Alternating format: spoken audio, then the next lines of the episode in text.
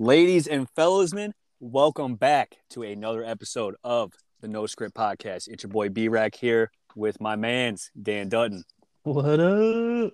So we have a very special episode. We had the very first guest on this podcast.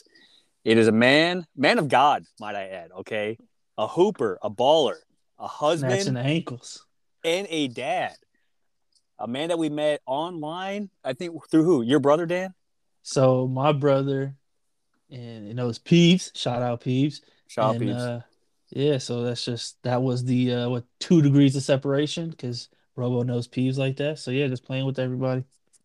Okay, so we call him Robo, but formally Robert Kreps. Did I did I butcher that?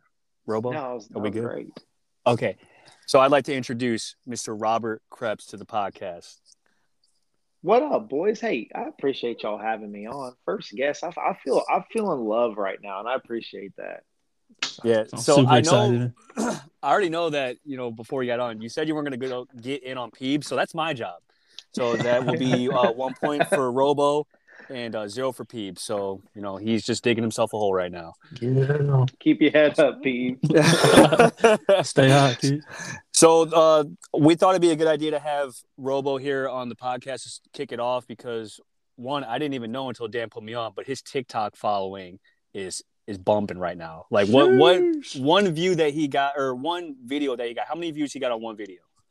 It was like eight million something. I don't know if it's gone up since then, but it was it was close. Dude, I like I commented on it in the beginning because some goofy was like, stop teaching these kids travel.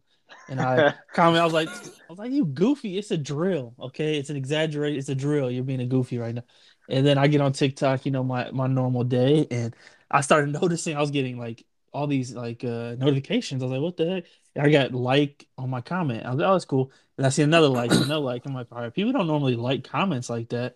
So mm-hmm. after like I got like a handful of likes, I was like, oh, let me let me see what's going on on this page. So I click on it, and I see like thousands of. of Uh, comments. I'm like, oh shit! And then I look, I see thousands of likes, and I'm like, okay. And I look, and it's like, uh, it's like two million views. I'm like, mm, he's popping, he's popping.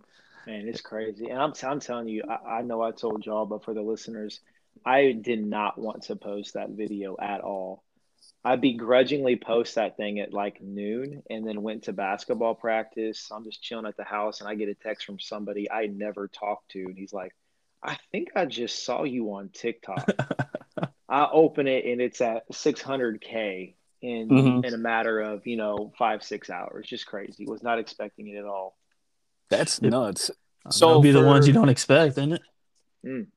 Absolutely. So for for those of you that haven't caught on yet, uh, our man's runs an Instagram page. It is a non-for-profit organization. So to basically give back to the athletes, if you go to JustBall on Instagram. And is that the name for your TikTok as well? No, it's it, put the go in the middle and you got it. Just Go Ball. Okay. Got it. Oh, oh yeah. You got yeah. what? Facebook, Instagram, TikTok, a website, Just Go Ball dot com, right? Yes, sir. Check us out. Gotcha. So yeah, I, I did notice that that the uh, basketballs donated. They, they take donated basketballs and shoes. And I'm telling you right now, live on the podcast, you can go ahead and bump that shoes number from one to four because I'm going to send you three pairs right now. Hey, let's come go. on, man. Let's go. For real. So we, I'm so thankful for that. We actually have we have kids at Ju- the Juvenile Community Center I'm working with already asking for um, – they just need more shoes, honestly. So all I know off the top of my head, I have a pair of uh, Jordan thirty-ones. They're red and black, barely worn. They're a size ten. Um, I think a pair of Kobe sevens, like – super clean condition. They're like a ten and a half. And then the Kobe nine Elite uh, high tops, they're black and gray. Those are nine and a half. So if you got small foot people out there, you know, there you go.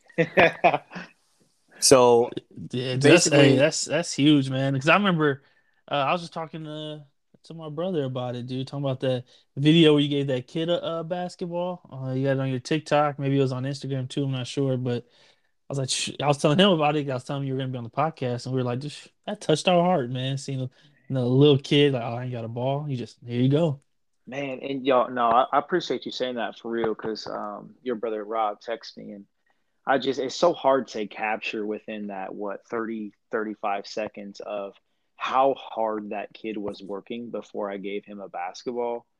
Mm-hmm. It's like, man, this that's the type of kid we want to find who will work but just needs the ball, right?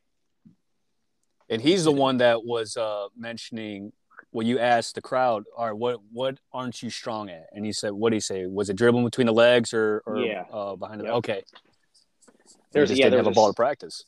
Correct. Yeah, there was a certain drill we were doing, and he was struggling with it. He got better throughout the day, and, and like I say, you know, uh, what do you want to work on? And he he mentioned that ball handling drill, and he happened to be the same one who didn't have a basketball. So it's like I said, man, just fi- finding those kids and, and using coaches and using teachers um, to find that quote unquote perfect kid who who wants to work and didn't just needs the ball. That's what we want to do. Yeah, and even having a kid that at that age that'll speak up in a group full of people like, yeah, this is what I didn't do well. You know, yes. saying that's, I mean, that's that's a, a kid you know he's gonna work on it, because I don't think I would have said somebody, what you wouldn't you do well? And they ask a group, I probably would have just been quiet. You're exactly that's how I would have been too. That's tough to do, especially at that young age. Um, yeah. And also even raise your hand and say, hey, I don't have a basketball. Yeah. Some kids are yeah. some kids are embarrassed to do that. So the, the first high school I went to, I ended up giving out ten basketballs. And when I when I asked the team, I said, who doesn't have a ball? Only four raised their hand. Yet when it came time to get you see you, you see where I'm going with this? When yeah. it came time mm-hmm. to give the basketball, more kids came, but they were embarrassed. Like, I mean, yeah. I didn't have my own ball. I'm on the team, you know? So yeah. Well, dude, I'm yeah. telling you, like, well, kids like young or even a little bit older once you get to high school are ruthless, because they'll bully you and roast you about anything. So yeah, I'm sure there was like in the back of their mind, they're like, dang, like you think having a basketball and things like that, it's like common ground. Like everybody in the household should have it. But then these kids that don't have it, they're like, I don't really want to say nothing. Like I'm ashamed. Brian, I mean, Brian, this is, this is why I started this nonprofit, because I thought it was a thing being a P E teacher and basketball coach. You know, I kind of noticed there's a lot of kids, even on my own team, who, who are always asking me, hey, you're going to be at the gym because I need a basketball. Mm. Um, and then I went to an open run with a team I formerly coached. And I just was texting the guys and said, hey, let's do a little open run outside. Um, it was the middle of summer. Let's get everybody there. And I had this idea for the nonprofit of giving out shoes and giving out basketballs in my mind. And when I showed up at that court, thirty guys came, and I was the only one with the basketball. What? And I'm like, come on, man! Like this, is, this isn't right. Like y'all, mm-hmm. y'all need a ball. You know what I'm saying? Like let's let. I'm starting this because of this day. You know, mm-hmm. um, that was the origin. That was it, man. And and I'm like I'm like most people. Maybe I live in an ivory tower, and, and I don't mean to say I, I have tons of money, but. You know, I grew up middle class, and um, I was telling the team I was talking to yesterday, I said, indoor balls, low-key, are kind of expensive. If you want one, they're like seventy-five dollars, eighty dollars. Um, Absolutely. You know, and outdoor balls, yes, they're cheaper, but we don't want to give out a rubber basketball. We mm-hmm. want to give we want to give a ball that lasts. Um, and those those right now are running forty dollars. So you're looking at these, let's say fourth to fourth graders to high schoolers who they don't, most of them don't have a job. They love mm-hmm. the game. Can I, I just want to make it easy on them. Like that, it's that simple. And if it's one kid on a team, fine. If it's fifteen on a team, great. Like here, here you go. Now go ball. That's awesome, man. And, and in your mind, that's not, that's not a burden, because whether it be one person or like you said, fifteen people, it's like you knew going in that, hey, a lot of these kids, they're probably going to need some shoes to hoop in. They're probably going to need a ball, you know, when they're in the gym to practice on their game. It's just you already know the expectation, and you're you're going in there just to change your life, man. Like you don't expect nothing in return except for them to just put the work in when they meet you. Heck yeah. That, no, that's so true. And it's just the power of giving and giving back to something you love, man. Give, giving changes things. And, um, Just seeing seeing kids light up when you coach and teach or give them something, that's that's that brings me so much joy. You can't put a price tag on that. Yeah, I did like wanna... uh, like a basketball to like a lot of people could seem like something small, but I bet those kids get super excited. Like they don't have a ball and now they got one. Like you know, like you said, you were middle class. I was middle class. It didn't getting a basketball wasn't something that I ever worried about. I always had one. Man. But for the yes. kids that don't, that's got to be huge. Yes. And, and it's, you know, it's, it's, it's something with our mind. Like once, once we have this idea, you can't help but stop seeing it. So even at the community center I go to, they provide basketballs to, to people who want them, but I'm telling you, they're trash, man. Mm-hmm. I walk in with a, I don't know if you know basketball like that, like the Wilson Evolution, a really good ball. Yeah. And it's like people are always trying to bum my basketball. Sure. And I'm just like, all right, this is why I started what I, because y'all are in here, want to put in work, but here you are trying to take my basketball because you got that piece of trash. You know what I'm saying? So mm-hmm. yeah, I feel like that, my attributes go up like five points when I get that the evolution in my hands. My jump shot gets so much better. I feel the same exact way. You know that basketball that's so worn down, it's got nothing but it's uh, the color gray, and yeah. it's just like it's so beat, bro. Like that's who, how people be coming in with sometimes. Like, no, we got we got to change that. Yes. I did. I did want to go into all right. So the video that we're all referring to, when you guys go to his TikTok page, is he basically breaks down this kid's uh, shot form, and you know he does some corrections, and then before you know it, at the end of the video, this man's hitting jumpers, and it's that's the one that blew up. So you said in the beginning you didn't even really want to post it. So what made you not want to post it initially, and then what put you over the edge and you're like, F it, I'm going to post it? Oh, man. I, t- I tell you what, this – I sometimes I feel like I'm a fifteen-year-old in a thirty-year-old body because, mm. I, I man, I'd be, I'm being serious because it's so hard to put yourself out there. Mm-hmm. And the I was reluctant to get on TikTok. I did not want to do it. I – I, I kid you not. I, I wish I could see the date, but I think I started my TikTok close to like two and a half weeks ago. It's brand new. And people are on me like, hey, if you want your nonprofit to grow, you got to get on Instagram and you have to get on TikTok. So I just hop on TikTok, and that video that got so many views, people don't get how organic that happened. So I'm going to try to answer both your questions, Brian. So you got to reel me back in, man. Um, no, you good. Yeah. So I'm I'm trying to break my my threes in a row record, which is thirty-seven. So oh about God. Slight flex. Two, what's up? Slight flex. I'm not trying to flex. It's, hey, it's I'm real. not trying to flex. It, it's real. No, and I was and I had my camera up. Um, shooting. I try to do like once or twice a week for ten to twenty minutes and see if I can get a new number. And that kid's about to leave the uh, leave the gym. He just hollers, hey, man, can you help me with my shot? And I said, all right, I'll help you under one condition. I get to film it. So we just we chop it up for a second. And as you can see, that man was born a brick. I love him to death. he, was, he was super sweet. But, I mean, he he is – that's like you – people – when he hit the rim after I helped him, I was so excited for him because he didn't do that before. Yeah. Right. So I'm watching this video by myself and like, I'm about to post it like, man, this, whatever. I, I don't think it's, I don't, I'm not even trying to be funny. I don't think it's funny. It's sixty seconds. You're not even supposed to post a video that long on TikTok. You mm-hmm. know what, whatever. I'll just post it. And like I said, five, six hours later, people start texting me and had no idea it was going to gain that traction.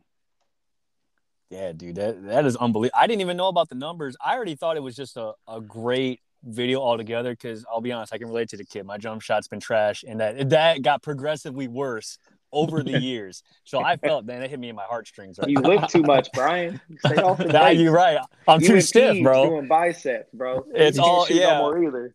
I'm a catapult, bro. It's all shoulders and freaking at the elbows, man. Just boing. Boy, got them clamps though. Oh, I got, man. I got, I got the clamps. I will not challenge you, okay? Peeves maybe because he be running his mouth, but. So I, we were talking about origin story about how the nonprofit started. I did want to get into a little bit of how you became the hooper that you are now. So how how did the basketball origin of Robo come about? Yeah, you got to tell them why they should why they should listen to you, man, because your form's great, videos are great. I, like, they're so, you know, genuine, but, yeah, let them know. This so is inspirational. Real. Let them know it's, it's for real. It's hard, man. I, I, I, was, I talked to a school yesterday. I'm like, man, I hate talking about myself, but I feel like I have to to get anybody to listen. Mm-hmm, but, no, absolutely. My, my love for the game started at a young age. My My dad coached every year of my life growing up. So I was I basically out the womb. I've told, told everybody I was always in basketball season because my dad was always coaching. And I straight up was not very good in junior high. I'm gonna put I'm gonna put you this way. Guess what type of shoe I was wearing in junior high? Um, were you wearing black Air Force Ones? Oh my gosh, white Air Force Ones, balling. What? Stop it. Were they high tops at least? Uh, they were high tops. They they had a blue Nike Swish, Air Force Ones, and heavy. heavy. And my dad even is like, as I, I'm telling you, people don't understand this. Like, I would get last when we'd have to sprint down and back with the guards. And, oh my goodness! But however, I could always shoot the ball. And you talk to Peebs, Peebs like Robo could always shoot the ball. I was chunky, had a comb over, and.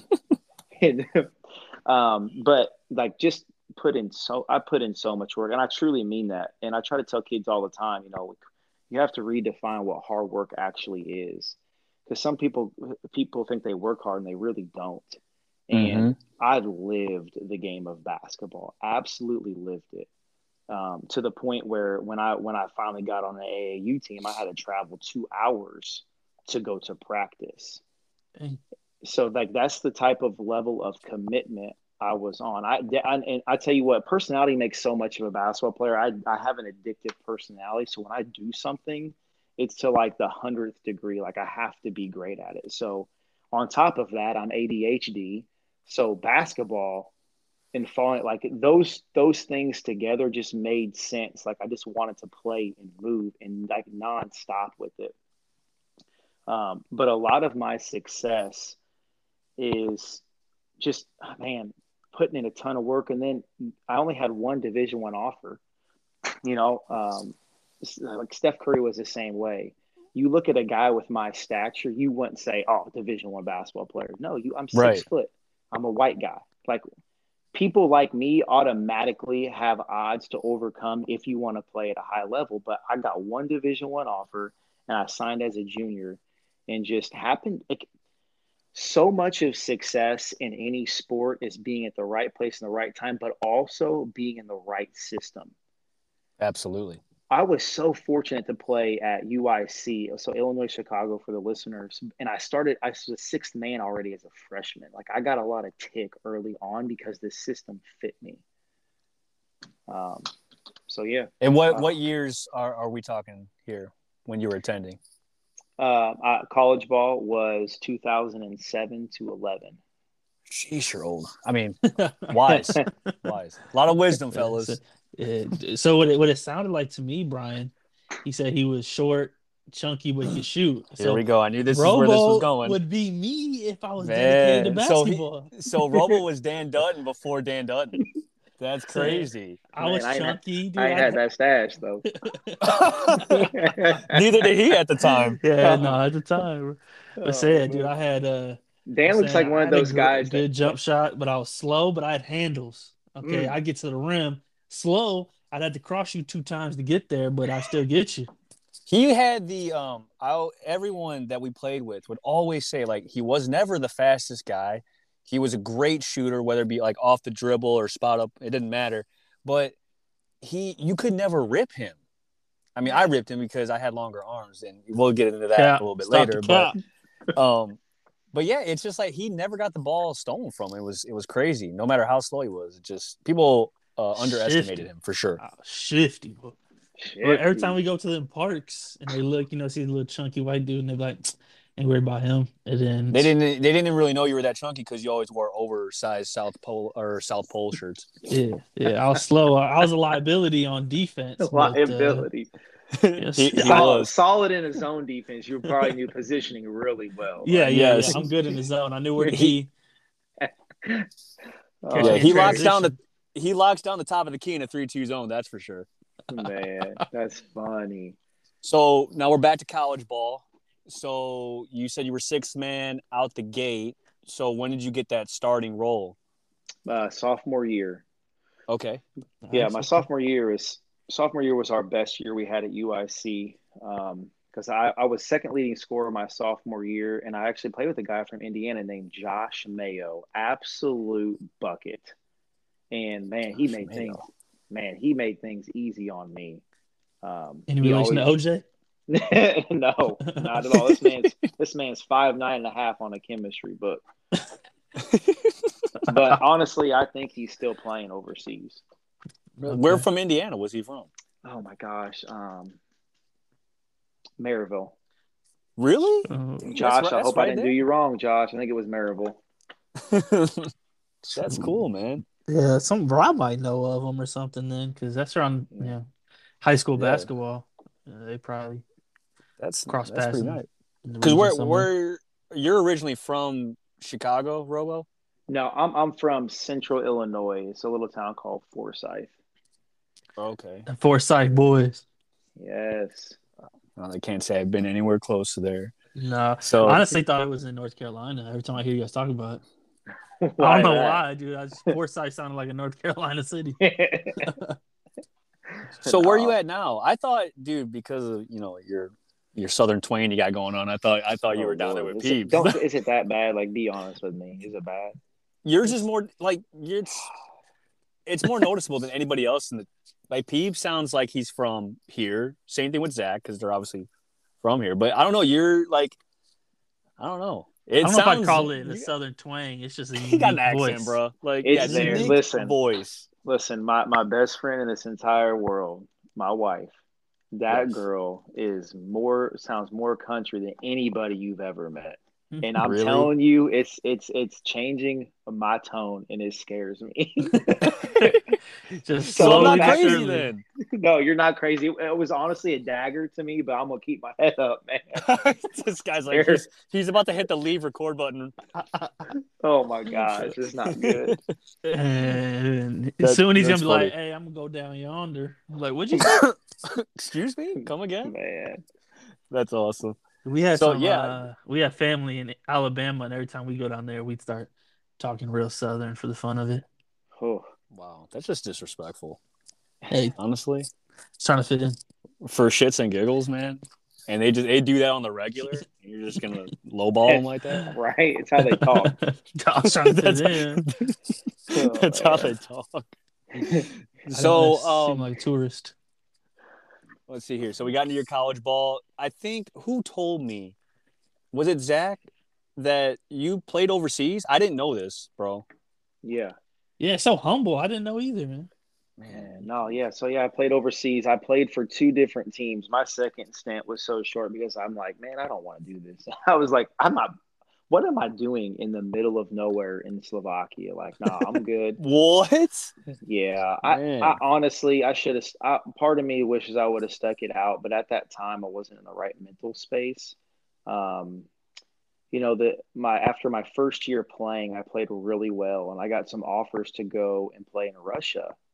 Mm-hmm. And it's like, dude, like this Eastern Europe type stuff is it, – I, w- I literally went in depression over there.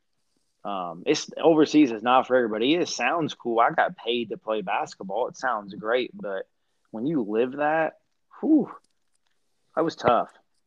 What was your first so, stint at? What was the team you were playing with?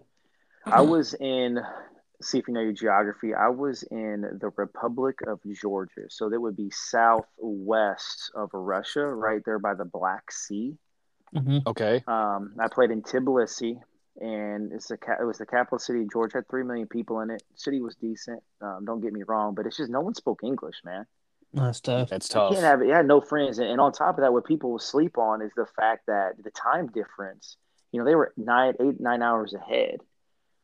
So I wasn't talking to anybody until, what, maybe four or five? And y'all mm-hmm. were just getting up over here. So, I, that man, that did a number on me. So you said, like, you mentioned just not being in the right mental state. Was it just the fact that where you were at, no one really spoke English? You couldn't really, like, there was a language barrier? Or did you get homesick? Was the play style or, like, that basketball lifestyle so much different there compared to the States? Well, what do you think it was?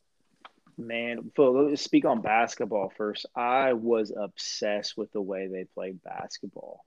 Really? I, I and I flourished. And again, I just, I'm just spitting facts. I averaged twenty-four. Oh, sheesh. Okay. And it's, they let me do whatever I wanted to do. Um, it was so, so good. But like basketball only took, we, we didn't even practice long. Like, these guys are pros. And mm-hmm. I, I, I get why N B A practices are short. Like, we know what we're doing. Like, we just need to stay in some type of shape. So practice would only be an hour and a half. Sometimes the longer days, two hours, and you're by yourself the rest of the day. Um, so that brought on this, like, man, I'm lonely as heck. Yeah, I'm, I'm not. I'm not built for this. And it, it, it might sound soft to some people, but go and try and live it. Like I, it, I wasn't for me. And my agent, he, he called me. He's like, man. He's like, I've had, he's had hundreds of people. He's like, there's always, there's always four, five, six of y'all who just, it's, it's, it's not built for it. And I'm like, man, that might be me. And could it have been different if I was in Spain or Germany? Maybe, I don't know. Um, but I wanted to start a family, man. And I don't, I don't know if that would have happened for me uh, if I would have kept, kept going down that path. And that, that, that was where my heart was. It seems like yeah. just the isolation of it, even though you're surrounded by people, mm. you know, being, you know, obviously, you're not in the country you're used to, so it's like I'm sure the food's different. Maybe it's good, but it's different. So you don't have no like comfort food. You don't have your your boy you can call up when you're ready to talk. You said you got to wait, but like, what about the team? Was like everybody on the team? Did anybody on the team speak English? Or like playing the game, was it easy to communicate, or was that a barrier too? No, the game it wasn't hard to communicate in the game. They they actually ended up bringing a, a guy from Chicago over who was in the same league as me. He's from Loyola Chicago. And we became really good friends, but and it's just like other things people don't understand. It's it's gonna make sense to you guys, but they're bringing Americans over to take the locals' spot. You are not liked by your teammates. Uh, wow! Like okay. I got into it so bad with another guard, they got rid of him after five or six games. I I I, mean, I tell you, I love everybody. I hated that kid, and he hated me. And they're like, all right, he's gone. And it's like, it's just, man, it was, that's how, that's how it is. And like, we, I'm telling you, I don't know where I can't, I can only speak for two, two spots I was at. I don't know how it is in like the others, other places overseas, but we got Americans get no calls, bro. Oh my gosh. Oh my. And you can't even like explain, like, because they, they spoke a different language, the refs. Yeah. It's in man. one ear and out the other for them. Yeah. They don't care. But, but on top of that, now B-Rag, damn. Okay. You didn't have to listen to your coach, man. Whew. What? You didn't have to listen to him. You don't know what he's saying. That's that's, that's great. That was great. That's a that's a wait what moment. Like yeah, I was like, wait, wait. Did you say you have to or you don't have to? You don't have to. You don't listen to him. He don't. He can't speak. Yeah, I mean, he all he can do is scream and shout. If you don't, hey, bro, I can't understand you. Where's my translator? Right, and and like halftime, like halftime for us, there's no adjustments made. We I didn't know what was going on. Yeah, that does seem kind of like you're out there with a bunch of people. It does feel like you're on an island almost, though. I know. And the social but, person, and I don't think I, I wouldn't have liked that either. Right, I'm so extroverted, and it's again, some people love it and they swear by it. It wasn't me. Yeah, I think you you were definitely comfortable enough. You know, even your agent, he's like, hey, you know, some people just aren't cut out for it. But you probably didn't take it as a shot. It's just you felt at that point like, okay, I, maybe I want to do something else. And you even pointed out you wanted to start a family. So how I, I don't know how long you've been married, and then how far removed you are from that uh, overseas basketball life. But like, what's what's the gap? What's what was the timeline like after overseas ball? Six years before Ashton and I got married. Okay. There, I had to. I, I came back and I did some stuff in Illinois. I decided to become become a teacher, so I actually had to go back to school for two years, which was awful. Um, and then I ended it. up, man, it was just it was tough, man. And then I uh, ended up getting out of my hometown and just moved to Nashville, and I met my wife within the first couple of weeks moving down here. What? That's incredible, man. That's awesome. Sounds like fate. Man, come on. You say, are, are you saying are you saying when I move to North Carolina, there's a chance? There is a chance, yes. But you gotta make you gotta make her come come back, because I mean, unless you're going to, you're going to Texas is your end goal, right? Well, yeah, I mean that's that's the end game. You know, we we're we're trying to be somewhere nice and sunny, and a good old T X, Houston, preferably. Mm.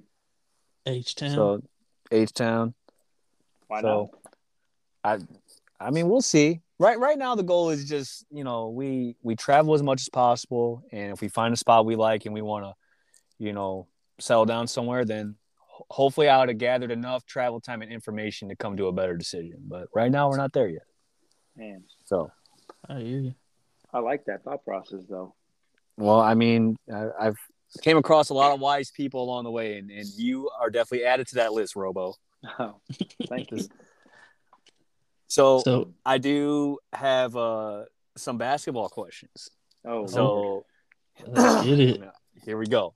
So me and Dan, we were trying to think of some stuff earlier, but I am a man that likes to think of things on the fly. You know, I'm very good at bouncing things off at the uh, at the tip of a hat. So if you have one isolation, one go-to move to get you a bucket, what are you doing? It, am I dribbling or, or am I – Yeah, you're taking the ball correct. up. You're taking the ball okay. up. Oh, easy. He- Hezo shot with my right hand. Hezo pull up like T-Mac used to do. Okay. Okay. Yeah. All right. Okay. Now, what about off the ball?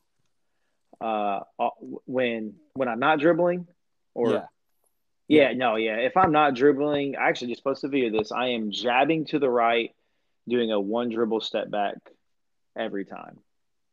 Nice. nice. I like it. I like it. You taking notes, uh, uh, everybody that's listening. So if you come across Rob on the streets and he's, even if he's, you know, walking with the family and you got a ball in your hand, challenge this guy. Hey, ball up. I heard, I heard what you're about. Let's Get those that. ankles snatched, Nashville. Come on, man. Do uh, This guy. So, just that question you said, you're dribbling right-handed. Hezzy, are you right-handed or left-handed? I'm right-handed. Okay, because I, what I like, like, I, I like that little, like, Hezzy and just pull up. But yes. I, I shoot right-handed, too, but I, I like it, like, coming off my left hand for some reason. Yeah, I, I've always felt like my, my – but my it might be where your shooting pocket is. My shooting pocket's more on the right side of my body than it is my left. So the ball is already close to my shooting pocket, so it's easier for me to get off. I got you. You know what? I, and I noticed watching your videos is how, like, uh, like obviously you played the game your whole life, and that's obvious. But like, how much of a like a student you are of the game. Like, I play the game, I enjoy it, I love it. You know, when I was in like middle school, high school, I would practice things, but I never broke my shot down. Like you, like I don't know how I shoot. It's just I just naturally shoot, and it goes in. Obviously, I know the mechanics of, you know, the elbow in and whatnot, but I don't even know if my elbow's square in. You know, I know mm-hmm. it depends on, like, your body and everything, but, like, when I was watching you tell that kid, you know, like, don't drop your hand, you're pulling your body away. I was like, dude, I would never, ever think of that. Man, no, much love. Yeah, no, I was, I was, I was obsessive about shooting as a kid. I went to, went to bed in tears a few times because I couldn't figure out how to shoot properly. Boy, well, I was insane. I was I about quit basketball because I couldn't figure out how to shoot good. Man. Well, I mean, you put in the work, clearly. I mean, and you're so meticulous with, like Dan said, it's like you're breaking it down from, okay, where's the elbow position? Where am I catching the ball? Uh, the follow through from, you know, whether it be from the, the, the, you know, the wrist flick, you know, following through with the fingertips, all that stuff. And I can relate in terms of bowling because most people, they'll just go up and throw the ball. And if they miss a certain spot, it's like, okay, well, why did that happen? Did I do something with my hand? It, am I slowing my feet down on the approach? Where's my elbow? Like, you start breaking down, you know, and fine-tuning things, especially if you have a love for the game and you continue to be a student. And that's obviously where you're at with this whole thing. And it's just, it's really good to see. You know, that's a good point. You bring up bowling because we bowled together for a lot of years.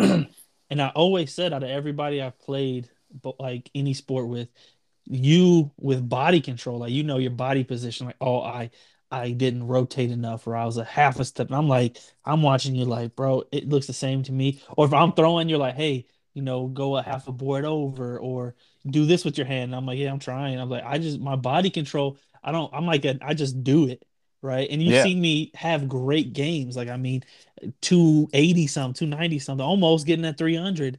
But yep. when you do it, it looks so much better because all the, the strikes are the same. Bro, I had so many of my strikes, they were all different. Like, I had, you know, obviously a lot in the pocket, but then I'd mm-hmm. have, like, the Brooklyn on the other side, or I'd come in light or come in too high.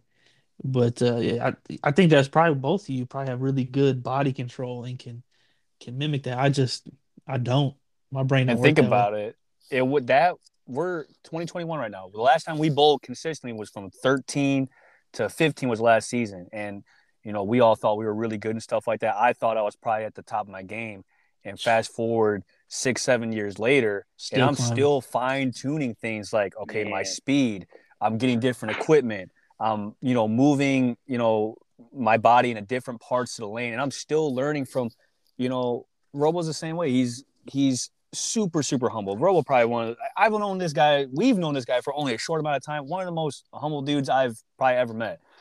But in terms of me with bowling, it's it's the same way. I know how good I am, but I am also aware that there are other bowlers that do things much better than me. And I am open, and it doesn't even have to be about bowling. I'm just very open to taking information, and whether I think it's B S or not, they might have a valid point somewhere in their, you know, their explanation. I just take it in. So, and I'm sure Robo's the same way. And that's so cool, because you, you got my mind just turning over here, because when I'm being serious about that, that threes in a row, I'm just like, wow. I keep, I keep getting a thirty, and it's like there's a mental block. Mm-hmm. And, it, and it, shooting a three, or it, in this case, no one's guarding me. It's almost like a free throw, just further back. It's the same thing as bowling. Of like, I always wondered why, why don't you guys strike every single time? Like, like tell me, like, why does that? Like, how? There's nothing changes. Like, you could even line up your bowl with them little arrow things. Like, mm-hmm. how do Brian... you not strike every time? Like, give me some Brian insight, do. bro. Give me some insight. Um, so, things change. Things so, do change. You don't notice, but things do change. A, a lot of things change. There's you. not. There's a little bit more variables in bowling than there would be like in basketball. So, okay. just real quick, you know, when you're bowling, there's obviously oil on the lanes. So there's a pattern that you follow, and everyone that's bowled long enough, you kind of know where the spot you have to throw it, how much it'll hook if it hits a certain part of the lane. And then bowling balls are so advanced in their technology now that there's bowling balls that you get that hook a little bit earlier if there's too much oil in lanes. There's balls that you can throw that down lane and hook more on the back end. Um, so, and for me, the hardest thing I had to learn early on was was my speed. And Dan, I mean, you probably saw me. I was sprinting yeah. to the damn foul line. And how the, you remember Jesse? You know, the older guy was cool. My my my dad.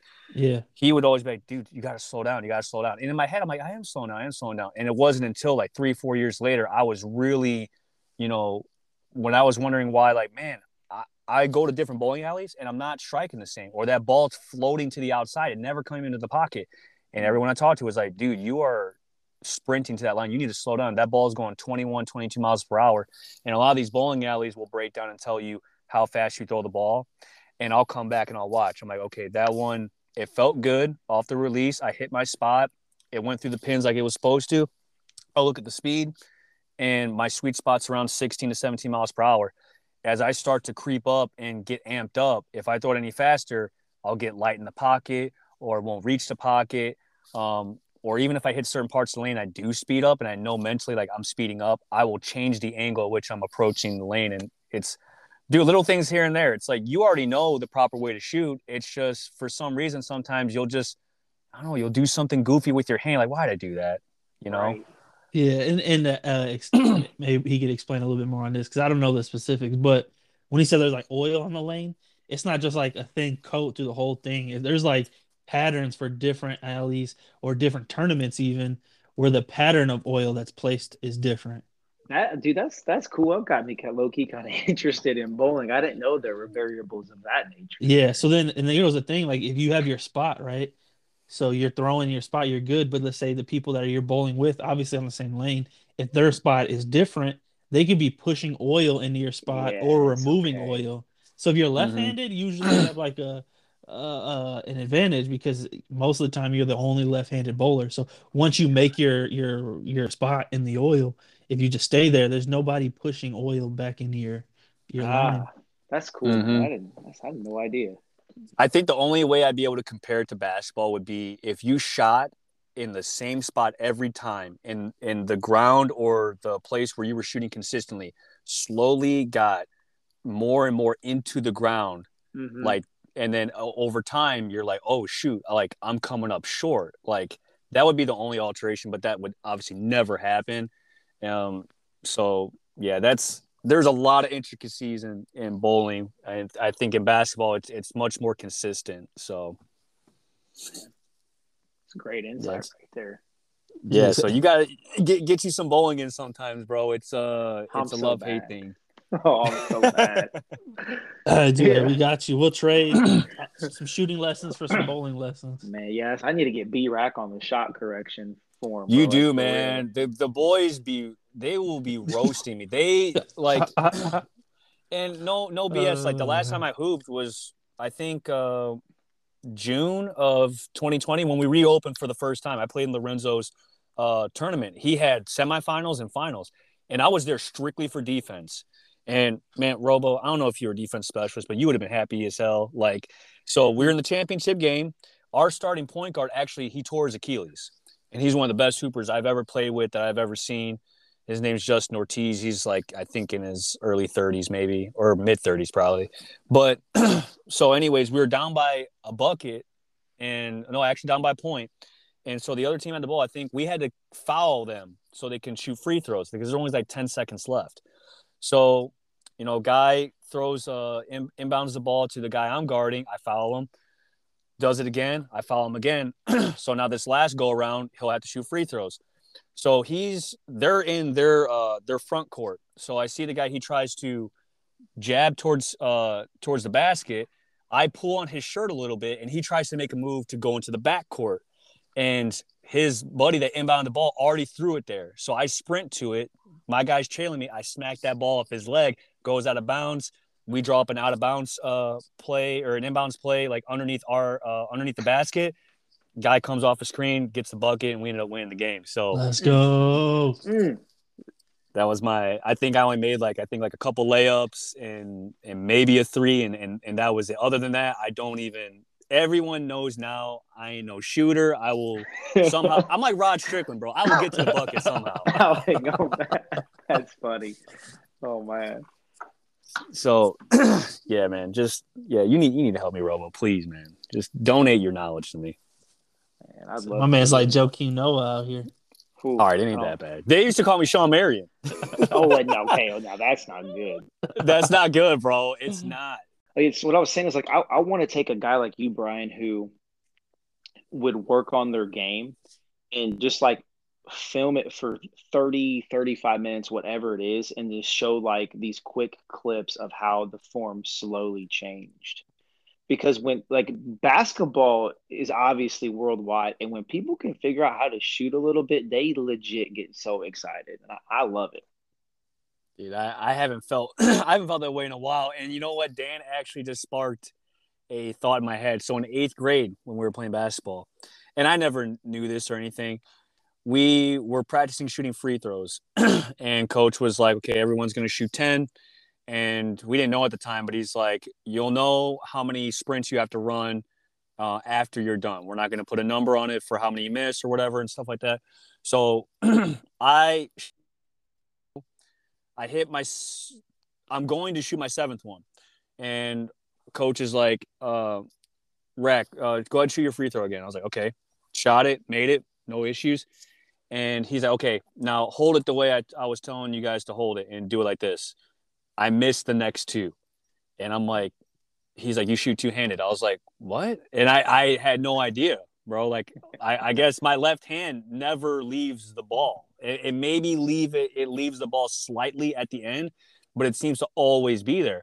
But I never, my dad never mentioned it to me. He wasn't all that good. Like, a, he liked playing basketball. He wasn't that good of a hooper or whatever. I didn't really have coaches going up. I just played in the park. Like, we just played a lot of pickup ball. So it wasn't an issue until, and literally ever since then, it was always ingrained in my head that I was a two-handed shooter. But other people I talked to, like, hey, like, if you can do it consistently, you know, F it, just keep doing it. And then I was right. so good at driving the basketball and, you know, getting to the, getting to the hole that I was never worried about, like, my shot. And then Man. as it became harder and harder to drive the basketball, I'm like, damn, I don't have a jump shot.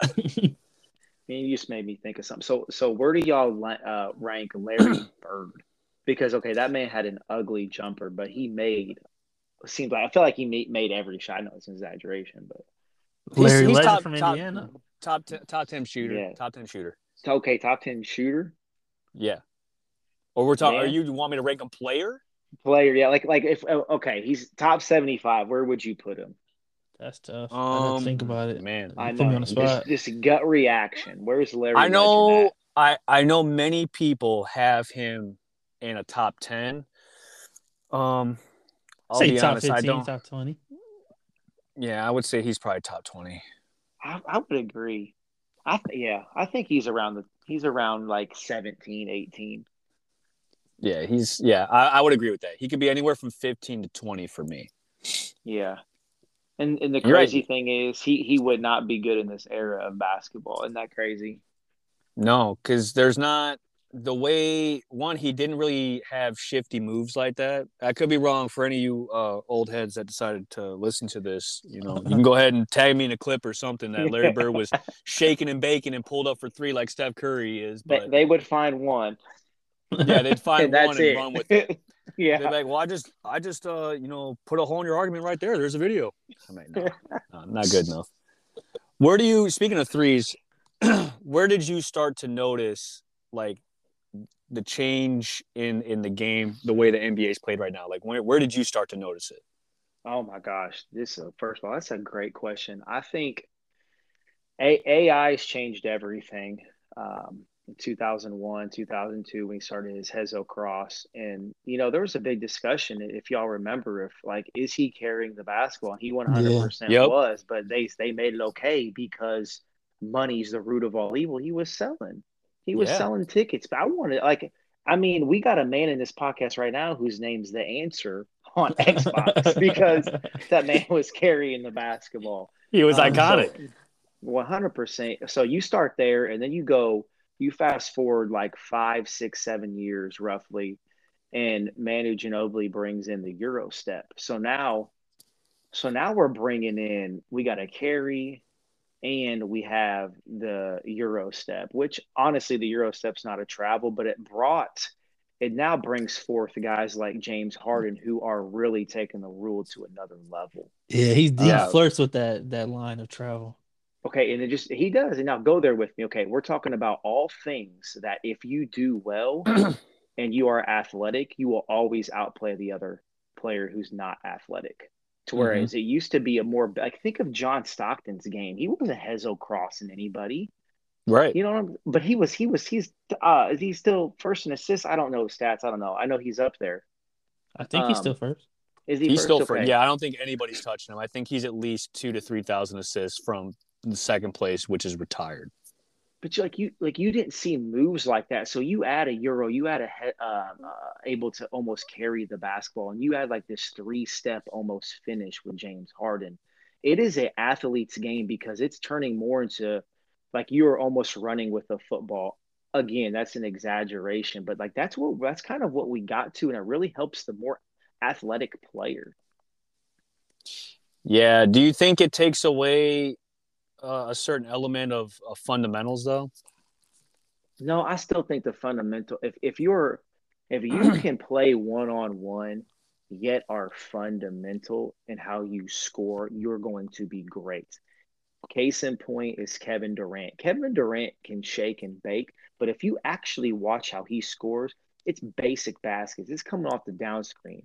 It's it's literally one dribble pull-ups. It is catch and one dribble rip to the basket and finish. He doesn't have to get cute unless it's necessary. Yeah, well, he's also out there lying, saying he's six something when the dude's probably like seven, eight. You ain't lying. Is he is he the most gifted or versatile scorer you've ever seen? Kevin Durant? Yeah. Uh, um, man, that's a really good question. I, I still.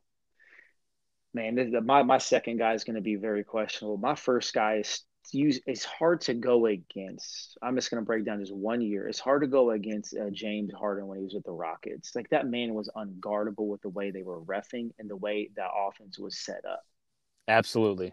It was. It was. I. I've never seen. I've never seen grown men like just not be able to guard a guy, no matter who you. Th- it was unbelievable. Tell me you remember the clip where I think it was Ricky Rubio was standing was, behind him. He was trying to guard her from behind. And then James Harden is like looking at him. He just like runs to the free throw line, puts up a quick jump shot. I'm like, what the heck? It was the most bizarre thing I ever saw, bro. Like you were just waiting for him to step back right into you? Like what? It's unbelievable. It's the way he so scores I, the ball. Yeah, who was yeah. your second?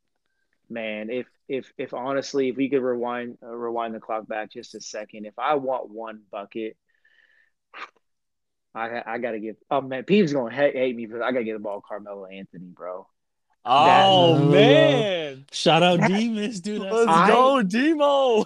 I absolutely, I, I, when I show clips of guys, I show Carmelo because I think his footwork is amazing. And he's not as cute as Kobe was. I love Kobe. Kobe, don't get me wrong, like, but like, like when I have to show clips, like not everyone can shoot Kobe's fadeaway.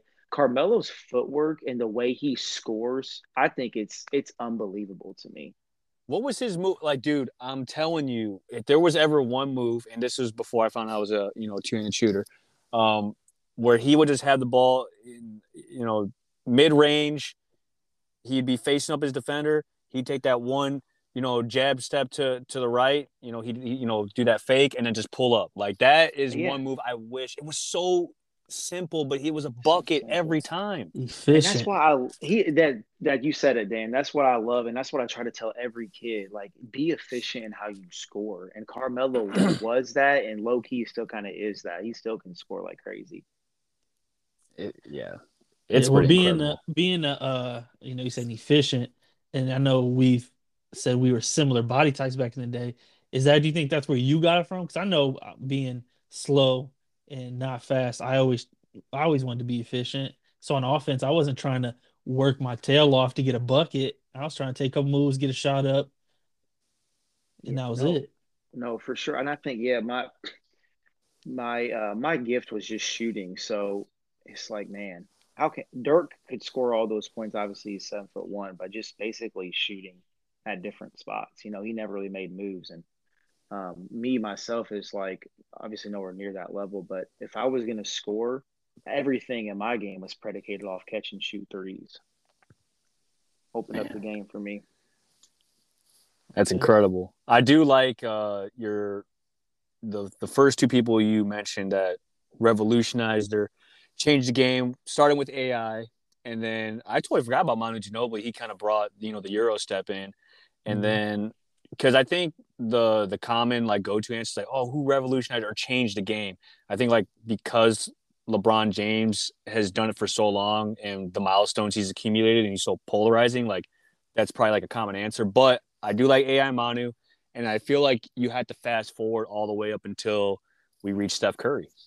Oh yeah, I mean, shoot, talking about running a a shooting, you know, TikTok where you're trying to help people shoot better.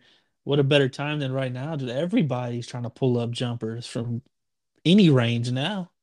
Mm-hmm. I mean, I don't know, last time I tried to go play basketball somewhere, I don't know if anybody took a shot underneath the three-point line. So back to, we're talking about range. We mentioned Steph Curry. So we've, we've hit Allen Iverson, Manu Ginobili, Ginobili, and then we're fast-forwarding to Steph Curry, the man that's, in my opinion, has revolutionized and changed the game in our generation. Peebs or God. Oh my goodness, man. I really almost called you Peebs right there. That's crazy. It's okay. Mm-hmm. Uh, I love I love you, Peebs. Uh, Robo, do you one, do you got range like that? And do you agree that Steph Curry has revolutionized the game? One, I do not have range like that. That means that's just a whole nother level. It's just, and it's so quick too from how deep it is. That's the crazy thing about it. Um and of yeah, yeah, he's He has revolutionized the game, um, but again, I'm not trying to give my different takes on here. I also think it, it just a few years before him, really, the Rockets with their whole analytics and just jacking threes didn't help either. um, so you couple those two together, yeah. Now everyone's shooting tons of threes, um, which I don't, I don't know if I agree with at, uh, at the end of the day, but who am I to say? But do you feel like and? It, you could probably use twenty fifteen and twenty sixteen Warriors as a reference. Like, yes, they, him and Clay, arguably the two best shooters of all time, had just happened to be on the same team. But the system that Steve Kerr runs, and with Draymond being an undersized center, being able to command the ball movement, um, navigate, you know, and direct screens, and Steph and Clay just being able to maneuver through those screens, I think that's just what made them different about, you know, the Rockets when they tried to adopt, you know, the three-point shot, because they were just, you know, swing it, swing it, and then if you're open, just jack it up. It wasn't, you know, as beautiful to watch as when you watch the Warriors make make their back-to-back uh, finals runs in fifteen and sixteen. Yeah, yeah. No, the Warriors did it a little bit different in the fact that um, the guys who were shooting the threes were primarily running off screens. And like you said, you know, Draymond would take, um, you know, that that point forward where he would be at the top of the key, and then you'd have two on one side, two on the other coming off screens. Whereas in the Rockets were just play off James Harden's pick and roll, and it was just him driving, either scoring for himself or those kick out for threes. Mm-hmm. Um, two different ways to do it, but at the end of the day, just jacking threes. Which, I mean, those guys, the guys in the league can shoot. Even the average shooters are unbelievable. That's not true in high school. Like, there's like one kid on every high school, one or two kids that can actually shoot the ball. And that, I do think that has hurt the game, because these kids think they can shoot and they really can't. Some of them, anyway. Yeah, and how can you tell them, like, hey, man, you kind of trash at shooting, bro. You should stop. No. Right? You don't got the green light, sir. No. Straight red. Not, at least at least not till you go see Robo. Hey. Get that shot right. Yeah. Come on. Yeah, go see Robo, and he'll upgrade you to a yellow, man. Exercise with caution. I have a I have another fire question, okay? Um, would you rather? I love this. Would you rather get dunked on, or would you rather get crossed over and then he pulls up for a bucket on you? Oh, dunked on, because dunk dunked ons happened, and I didn't. I wasn't really embarrassed by it. Okay.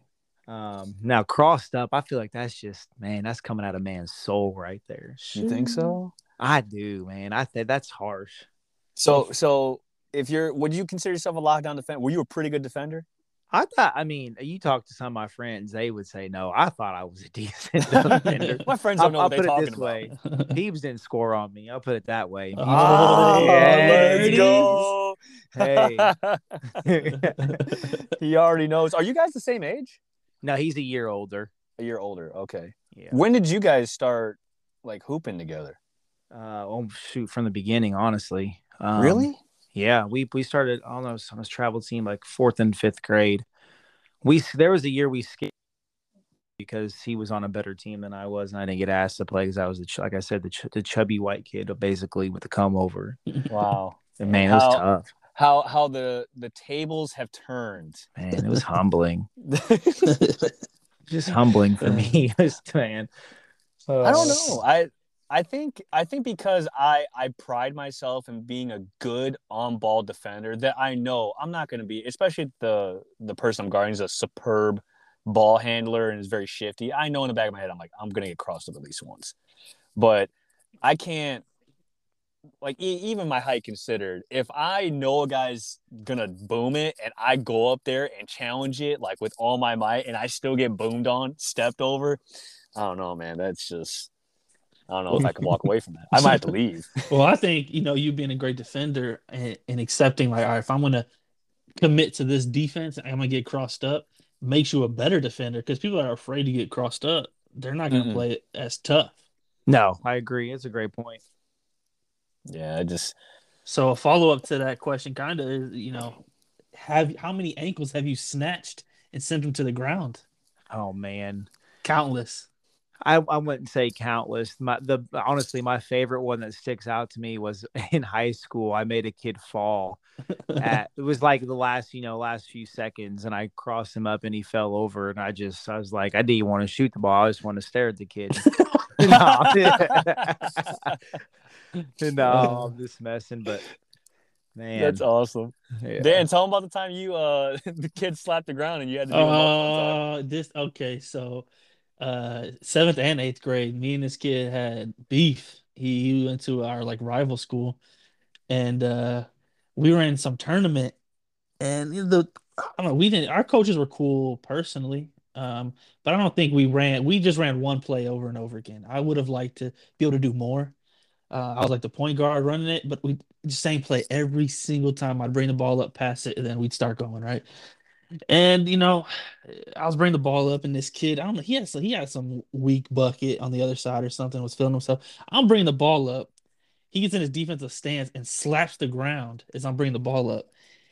And I was feeling myself that game. I looked over at my coach while I'm bringing the ball up and pointed to this kid, and he gave me the shrug, like, all right, go ahead. So I got, I got him more than once. Crossed him up, splashed the three on him. Then he came back. He tried to hit me with a wide crossover, easy rip, steal, fast break, layup. Came back again. I gave him a little cross, got to the bucket. I think I might have dished it that time. So then he tried to come back, crossing me again, and his coach is yelling, "Run the play, run the play!" And I'm and I'm I'm feeling myself, so I'm actually playing great defense on him. I'm slapping the ball away, and I'm telling him like, like, "Yeah, you better run that play. You better run that play." That dude. So my favorite basketball moments of playing like organized basketball was that, making him look like an idiot in that tournament, which we didn't win. Okay, but we I felt great. That, yeah. The second time we played him, my eighth grade year, I think it was our final game. Some point during the game, I catch a ball in transition, fast break. He tries to run up on me. I cross him. He falls. As I'm going to finish, I look back at him as I take my gather step, just so he knew I seen him. Laid it in. Later hmm. in the game, we're down by three. Game's about to be over with. And this is, I'm so happy I get to live this moment again. Uh, we're down by three. Coach is like, "All right, Dutton, I want you to take the shot. However you see fit, you, you take the shot." So I run the ball. So, like I said, our play every time, run down, pass it. Well, the dude knows I'm going to pass it. So I told my, I think it was, I think it might have been Antoine that was to my right. And mm-hmm. uh, I'm like, "Hey, I'm going to pass it to you. I'm going to jab, like I'm going to cut, and just kick it back to me." So that's what I did. I passed to him, jabbed, he kicked it. This kid came closing out on me. I didn't care. I, I raised up, bam, hit that three. He was boxing out so much. I, you know, saying I landed on his back, and I just sat there for a second on his back, let him carry my weight. Came down, buzzer went off. We go to the sidelines. We're going to O T. I was geeked. I was so mm. happy, so happy. We lost that game too, but well, see what happened. We're in O T, right? So we come out, we win the tip. I come down, my play is to pass it. Well, I just hit a buzzer beater three. I'm not running this play. I'm feeling myself. So I fake the pass. The kid that thinks he's really good knows I'm passing, so he tries to jump the pass. So I fake the pass, dribble through the middle, do like what my version of a Euro step is around their center, put up a layup in. My stamina meter went all the way to the top. I wasn't tired. I should have game, game time three. I was feeling it. Mm. Then our coach was like, "All right, good shot. Run the play now." I was like, all right, all right. I got it out of my system. Uh, later in o- OT, um, we're down two. I take the bucket in. I get a little like, I like jump off somebody, get a foul, go to the free throw line. That same kid is standing behind me while I'm shooting free throws in O T with like three seconds left. Maybe not even, maybe less than three seconds left. And he's talking shit behind me. Like, "Hey, shooter, don't miss, don't miss, don't miss." And I'm sitting there getting ready to shoot. And then my buddy Demas is back to like, "Hey, shut the fuck up." And I'm like, trying not to. So I'm sitting there, I catch my breath. Boom, hit my first three throw. I step back like, I'm not missing. I tell him I'm not missing. Step back up, get the ball. Doom, doom, doom.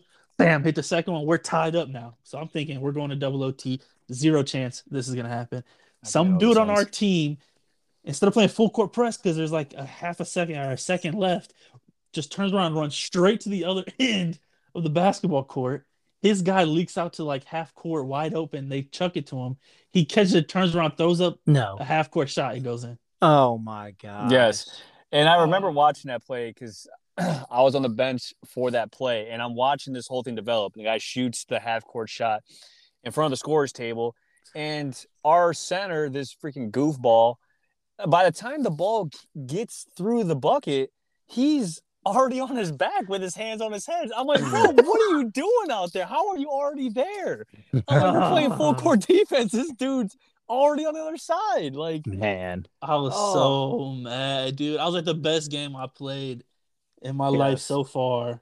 Oh. This dude just airhead, not not paying attention, and cost us like whatever, dude. This team might have beaten us, you know, before, but like this was our last game of middle school.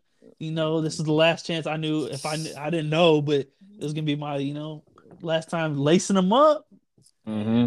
Was, we weren't uh, blessed hoopers like Robo to, you know, playing high school, Division One offer, overseas, you know, man. Mother Russia.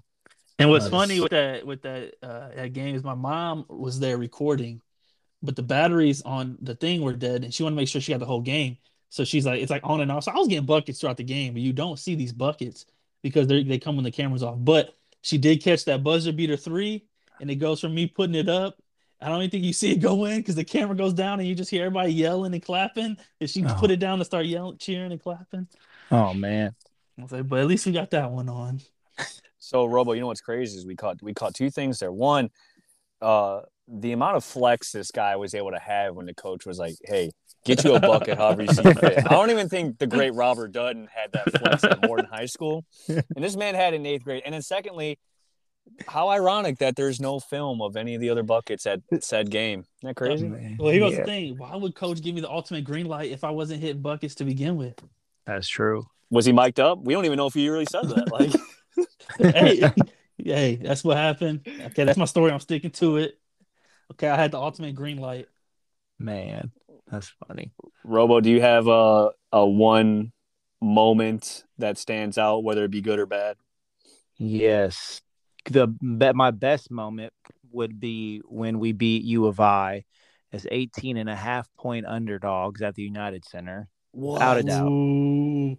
Yes. Just mean, playing in the House of Jordan was great. Yeah, it's got to feel different. Oh, it's different. I'm telling, and I'm telling you that the uh the Bulls floor, it I, it had springs in there. My adrenaline was on ten the entire time, but I felt like those those N B A floors were super nice. Oh my gosh! And then my biggest, I still talk about my biggest loss. Me and Peebs do was our my junior year, his senior year. We lost um the game before the state championship, so the semifinal game, and we were up five with two minutes and like twenty seconds left. And we we somehow lost that game. What? Still bothers me. Do you do you have a vivid memory of like how it kind of like went down? Oh my gosh, we took an awful shot at one point. Peebs was in foul trouble the entire game. Hey, out here hacking, bro. Jeez. No, he wasn't a hack, but he was our he, Austin was our center. He and he oh, had to shoot. He had to guard this five who, and I, I don't know if he still plays in the M L B, but he was an M L B pitcher, like six four, six five. And like, we just weren't built to guard this kid. And Austin had to, and he got two quick fouls on him. And it's just, and it forced me. I was, I was nine for twenty-nine that game. What? Yeah. Uh, you want to talk about just, I mean, it still bothers me, man, because with all that being said, we were at five with two minutes, and it's like I, I we should not have lost that game. We I, we should have won state back to back. But so did you win what your sophomore year then, or your, your... my senior year? We won state. Oh, dude. That's yeah. crazy. So what during that game you're up five? What um, and you weren't particularly like shooting well. Peeves in foul trouble. What was your guys' like go to? How were you guys getting these buckets, and how were you holding them down? Man, um, gosh, I, to be honest, I don't remember that that much about it. It wasn't a high-scoring game. Mm-hmm. Um, but I'm, I can't remember how many Peeps had. It was me and him who who did the majority, if not, I feel like all of our scoring. I got you. But we we had we had scored enough points at that point to even still win. It was like a game in the forties or really low fifties. Um, but, yeah, we just – I got so cold in the second half, man. It was it was bad, and people were hating on me too on the blogs. Remember when people used to blog? Yes. You know, I don't even remember. We had this one. It was Illinois High School Sports, and people were just going at me like, "Man, all this kid does is shoot," and it wasn't true. But that game, it was because my man got in foul trouble, and I was broke as hell. Nine uh, for twenty. You put up twenty nine shots, bro. That's a lot. I, I, and I'm gonna be honest with you. My entire college career, I never put in the, put up twenty-nine shots. Like that's incredible. It was a it was it was a weird game, to be honest with you. So your senior year, uh, where you guys won state, did you guys just like run through everybody? Yeah, we were we were thirty-three and one, and and uh, to be honest, we wouldn't have won state. We, two things: it, we wouldn't have won state number one if it wasn't for Austin Peoples the year before.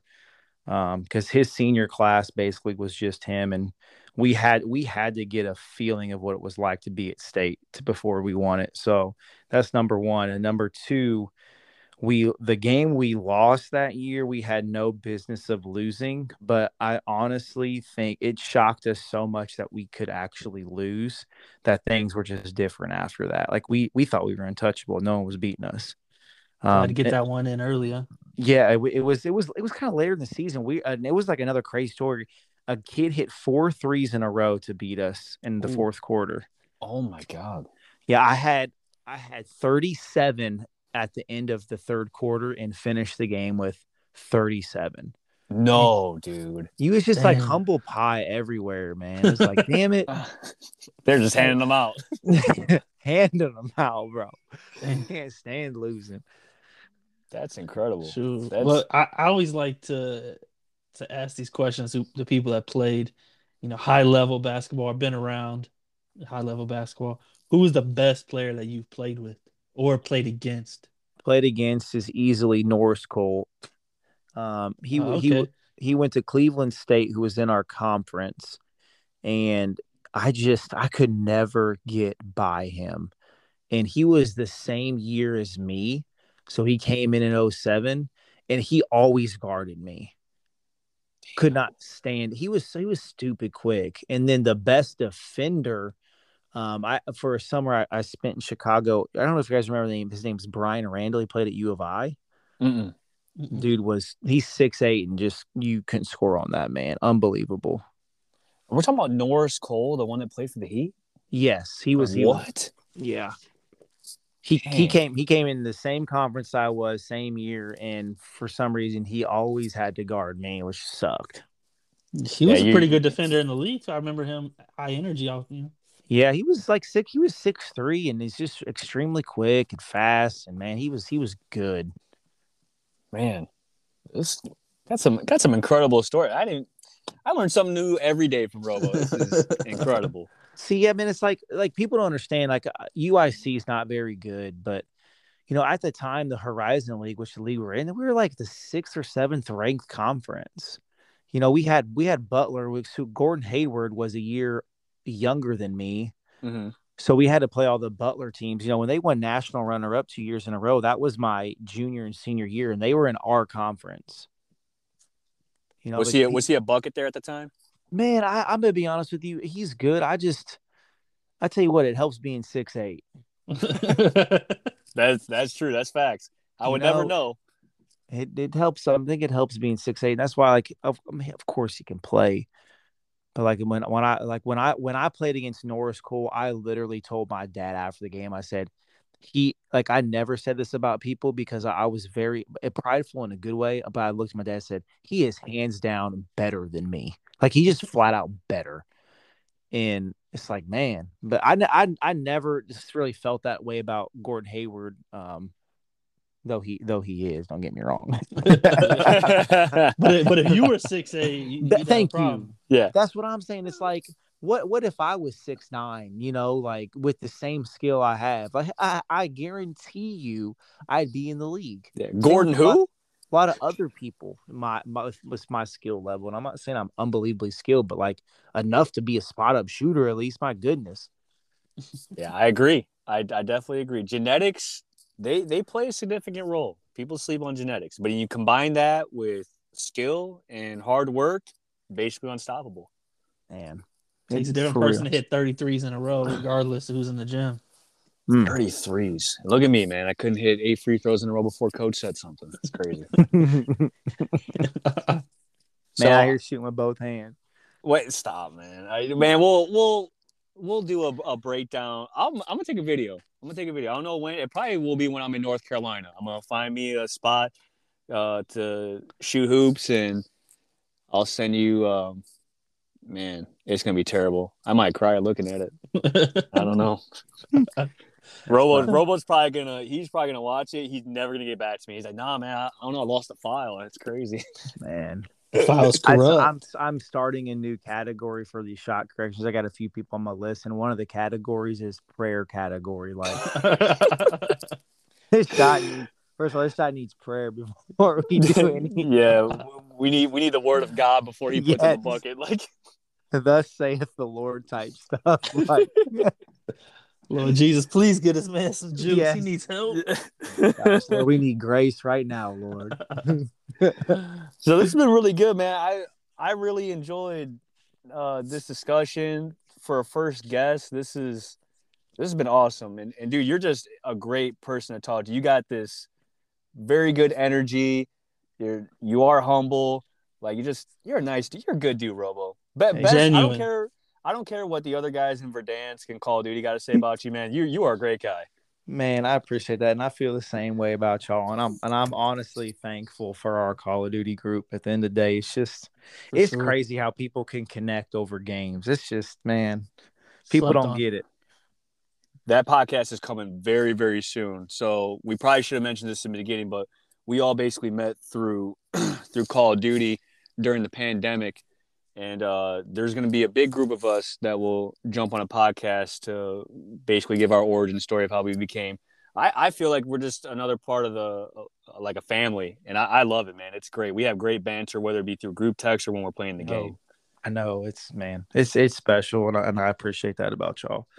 Absolutely. Uh, so Dan, did you have anything else that we want to touch on? Anything else we got to mention before we we close her out? No, man, I just uh, just to reiterate, man, Robo, you're definitely one of the most genuine guys. And I hear that not just from, you know, me and Brian talking, but I mean, even my brother, he he said it to me, too, when I was telling him you were going to be our, our first guest, which is a, an honor. And so uh, it's a moment in history right now. Hey, but, we'll do it again, man. Oh, yes, for sure. We, we'll have to give give people updates uh, about your nonprofit for uh, Just Go Ball. Uh, you guys go check out his Instagram, his TikTok. Uh, I'm sure he's going to be coming out with more fire stuff. So, uh, Robert Facebook Kreps. Page too, right? You got a Facebook page? It's yeah, I just, got a Facebook page. All um, of it is just just go yeah. ball, right? Yes. Fortunately, I got the name everywhere, and same thing with the website, Just Go Ball dot com. And it's, if people okay. want to want to donate, they can go to Just Go Ball dot com to donate. Yes. Right. So is that what you want me to do? Uh, just go on the site, and then I'll just send my stuff like we talked about earlier? Man, I mean, hey, it's whatever. Whatever is in your heart to give, we will accept it, and we will – somebody will be coming up because of it. So it's whatever. If it's shoes, if it's if it's a basketball, it doesn't matter to me, man. We're, we're just thankful. We'll grab whatever we can get. All right, man. Well, that sounds good. So we're going to go ahead and sign off, let the people go. Um uh, Robo, it's been an honor and a pleasure to have you on. We we greatly appreciate it. You're going to be back on again soon when we get the Boys Over Dance back on here. Yes, love it. I look forward to it, y'all. I appreciate y'all having me on. This was great. Absolutely, buddy. This has been the No Script Podcast. We out.